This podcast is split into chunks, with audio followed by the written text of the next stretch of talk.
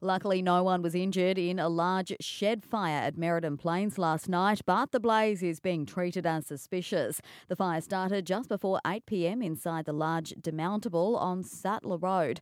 The shed, along with everything inside it, was destroyed. A crime scene has been established with forensic officers to return to the scene this morning.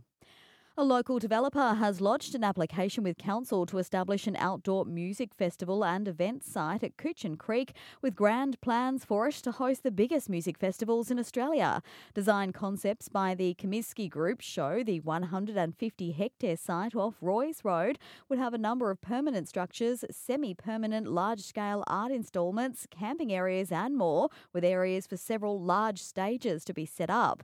If approved, it's expected the completed project will will create 550 full time jobs on and off site and about $60 million in expenditure to the Sunshine Coast region, with the first event to be staged there in 2025.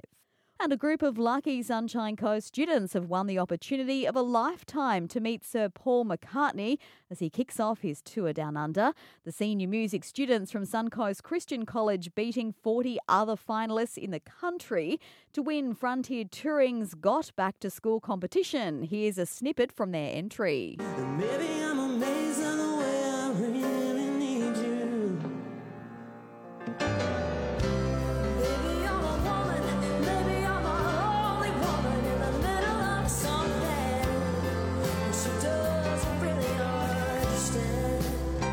Group will get an exclusive photo opportunity with the former Beatle, as well as access to both the sound check and his Gold Coast concert next Saturday.